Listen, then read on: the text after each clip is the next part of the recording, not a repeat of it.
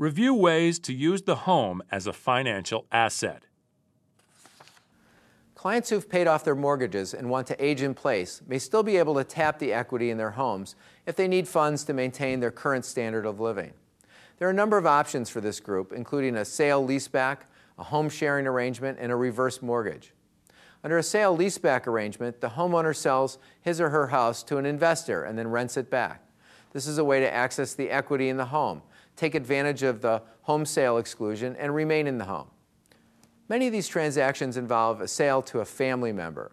Now, this keeps the home in the family, and it gives the purchaser, generally the child, the tax deductions involved with an income property, as well as the responsibilities of being a landlord.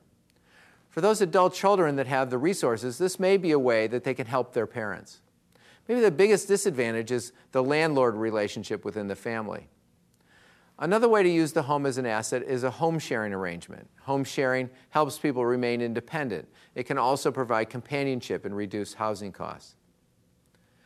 One of the most important ways to capitalize in the home as a financial asset is a reverse mortgage. A reverse mortgage is a loan against an individual's principal residence that requires no repayment as long as the individual continues to live in the home. Almost all loans today are made under the Home Equity Conversion Mortgage or HECM program. This program encourages private lenders to make reverse mortgages through an insurance program. The FHA insures HECM loans to protect lenders against loss if the outstanding balance of the loan exceeds equity when the property is sold.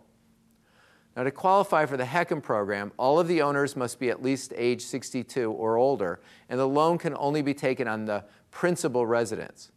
Also, the home must either have no debt or a small debt that can be paid off with part of the reverse mortgage loan. The amount of loan payments made to the client depend on the client's age, the value of the home, and the interest rate and fees that are being charged. Since the transaction is a loan, there are no income tax consequences when the homeowner receives the payments or the loan is repaid. The outstanding balance on the loan grows with interest until it is repaid. Repayment is required only when the last surviving borrower dies, sells the home, or permanently moves away. Loans are non recourse, meaning the maximum amount that has to be repaid is the value of the home.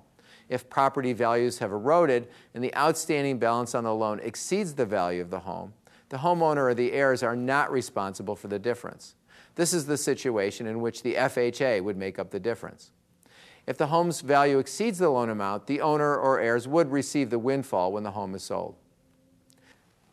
Payment options will typically include an immediate lump sum payment, a line of credit, or a monthly payment for as long as the individual remains in the home.